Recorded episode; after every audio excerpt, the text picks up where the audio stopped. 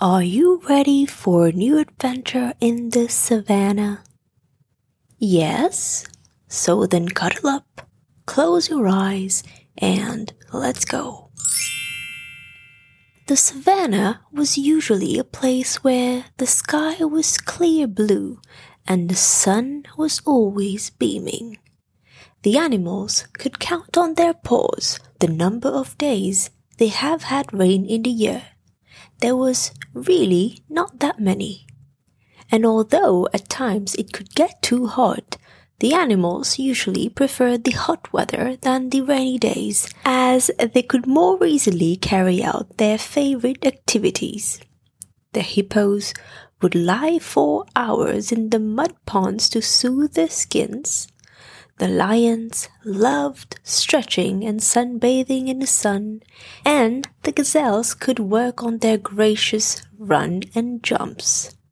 As for the favorite trio, Colette the giraffe, Ellie the elephant, and Zoe the zebra, on very sunny days they enjoyed some downtime at the Oasis Cafe.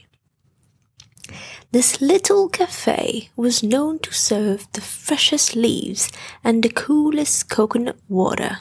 And on that day, having nothing else planned, they decided to meet at the Oasis Cafe to share meals and stories under the shade of a big tree. Their laughter mingled with the soft sounds of the savannah. We could hear the birds chirping in the distance, the rustling of leaves. It was very peaceful. They had just finished their lunch when Colette looked at the horizon, slightly frowning. That can't be right, she whispered. What is it, Colette? What did you see? inquired Ellie. Look at that! Such big dark clouds! That's unusual, she said, pointing with her long neck towards the advancing darkness. Zoe turned around and squinted her eyes. It's been seasons since we saw anything like that. Usually we only have clear skies, she said. Ellie, with her trunk raised high, sniffed the air. It smells like rain, she declared and a lot of it. At that moment, Wapiti, the old wise monkey, approached them, his walk slow, but his eyes very sharp. He looked up, observing the ominous clouds, and nodded. You're right to be worried. A serious storm is brewing, one that had not been seen in these parts of the savannah for many, many years. It's going to be more than just a shower. The friends exchanged uneasy glances. The savannah, their home, was the land of extremes, but rain, especially a storm, was a rare visitor.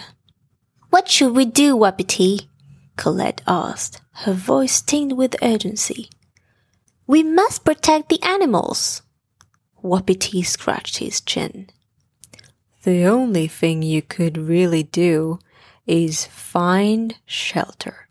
Go somewhere that's high enough for those who need it, like you, and somewhere strong enough to shelter the bigger animals.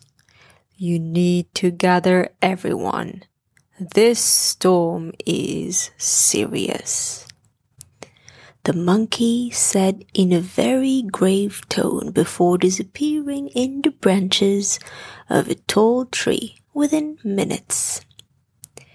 With Wapiti's words in mind, the trio knew they had little time on their hands to warn everyone. They had to act fast. They could already feel the wind picking up slowly, so they set off to find a refuge, determined to save the savannah. By the time they reached their first stop, the sky turned slightly darker. But here they were at the foot of the ancient baobab tree, its tall and long branches providing shelter from the rain. But it would not be enough. It's a good spot for the birds and the monkeys, but that's all. Zoe noted, growing worried by the second. You're right. We need to find something that's much, much bigger to protect everyone. Agreed Ellie. As they moved on, the rumble of distant thunder rolled like a warning drum. Their second idea of a shelter was some scattered canyons. Well, the canyons are strong and can resist the rain and strong winds, but I think they're too scattered, said Colette. You're right. We can't have everyone so spread out during the storm, replied Ellie. Finally, they went to their last idea a wide cave under a big mountain. The cave was tall enough and large enough to fit everyone. This one is perfect, exclaimed Colette, her eyes gleaming with hope. With no time to waste, Zoe, Ellie, and Colette split up to gather the animals. They raced across the savannah to make sure everyone had heard about the upcoming storm. A big storm is coming. Follow us to safety, they called out.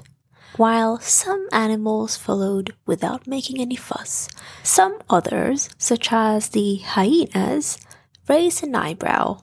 But as they looked up to the sky, they understood that the trio was not joking. The proud lions gathered their cubs.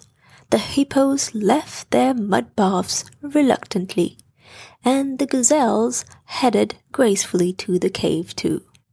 It was like a moving mosaic of all the savannah's inhabitants. As the first lightning streaked across the sky with white, bright light, the animals started settling in the cave. A few minutes later, we could hear the howling of the strong winds, grumbling thunder, and torrential rain. The cave was buzzing with nervous energy. While some of the animals were able to keep their zen, some others, especially the young ones, whimpered, their eyes wide with fear at each thunderclap. We must do something to reassure everyone, Ellie said, her voice barely above the sound of the storm. We need to distract them. Maybe we could all play games together. It will be fun and it will keep our minds off the storm, replied Colette. The friends organized a game of charades first, where the monkeys won almost every time. Laughter soon replaced anxiety on the faces of the young ones. Next came the funny jokes competition. Colette delivered a particularly good one. Why do giraffes have such long necks? because their feet smell. As the night crept in, Zoe, with the help of some firefly friends, carefully lit a small bonfire at the center of the cave. The flickering flames cast a warm glow inside the cave.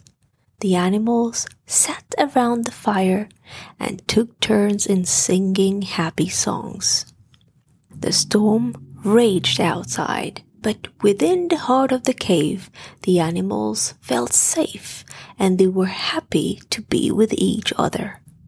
This day had been a real bonding experience. And the next day, when the dawn broke, they were glad to see that the skies were clear again. The wind had softened and the rain had stopped. They had survived the storm and most importantly, their bond had become stronger than ever. In the light of the new day, they were happy to go back to their favorite spots of the savannah. The storm had left quite a mess, and each one of them did their part and helped to get the savannah back to its glorious state. Colette looked at her friends proudly. We did it! We helped protect everyone, she said. Yep, anything for the savannah, replied Zoe.